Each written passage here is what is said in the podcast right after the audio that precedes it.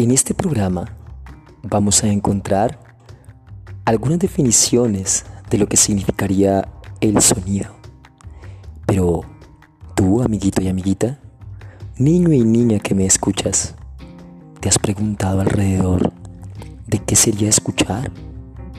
¿Cómo escuchamos? ¿Y será que los adultos escuchan la voz de los niños? Los niños y las niñas deben ser escuchados y para ello deberíamos entender un poco cómo reaccionan nuestros oídos en el momento de encontrarnos con el estímulo sonoro. Recordemos que escuchar es más allá que oír, pasar del estímulo del sonido a otro momento. A veces dicen escuchar, pero ¿qué será esto? Quizás esto es prestar oído, interesarse por algo.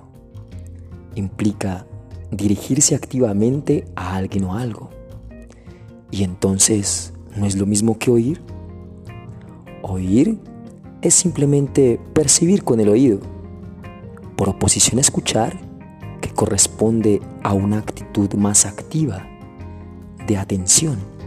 Lo que oigo es lo que me es dado por percepción. Pero vamos a otro lugar. Sería entender. Conservemos ese sentido de atender o tener una intención para luego pasar al comprender. Tiene esta doble relación con escuchar y entender.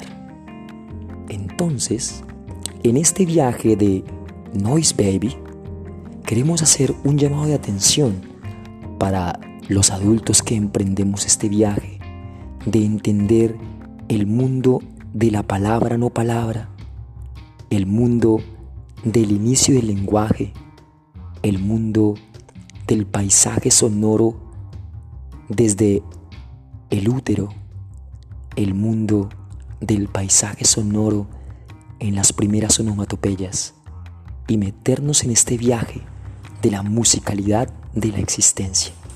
Acompáñanos. Esta es una campaña de Noise Baby o el ruido del bebé. ¿Quién les habla? Vuelos sonoros. No se lo pierdan. Muy pronto estará en sus oídos.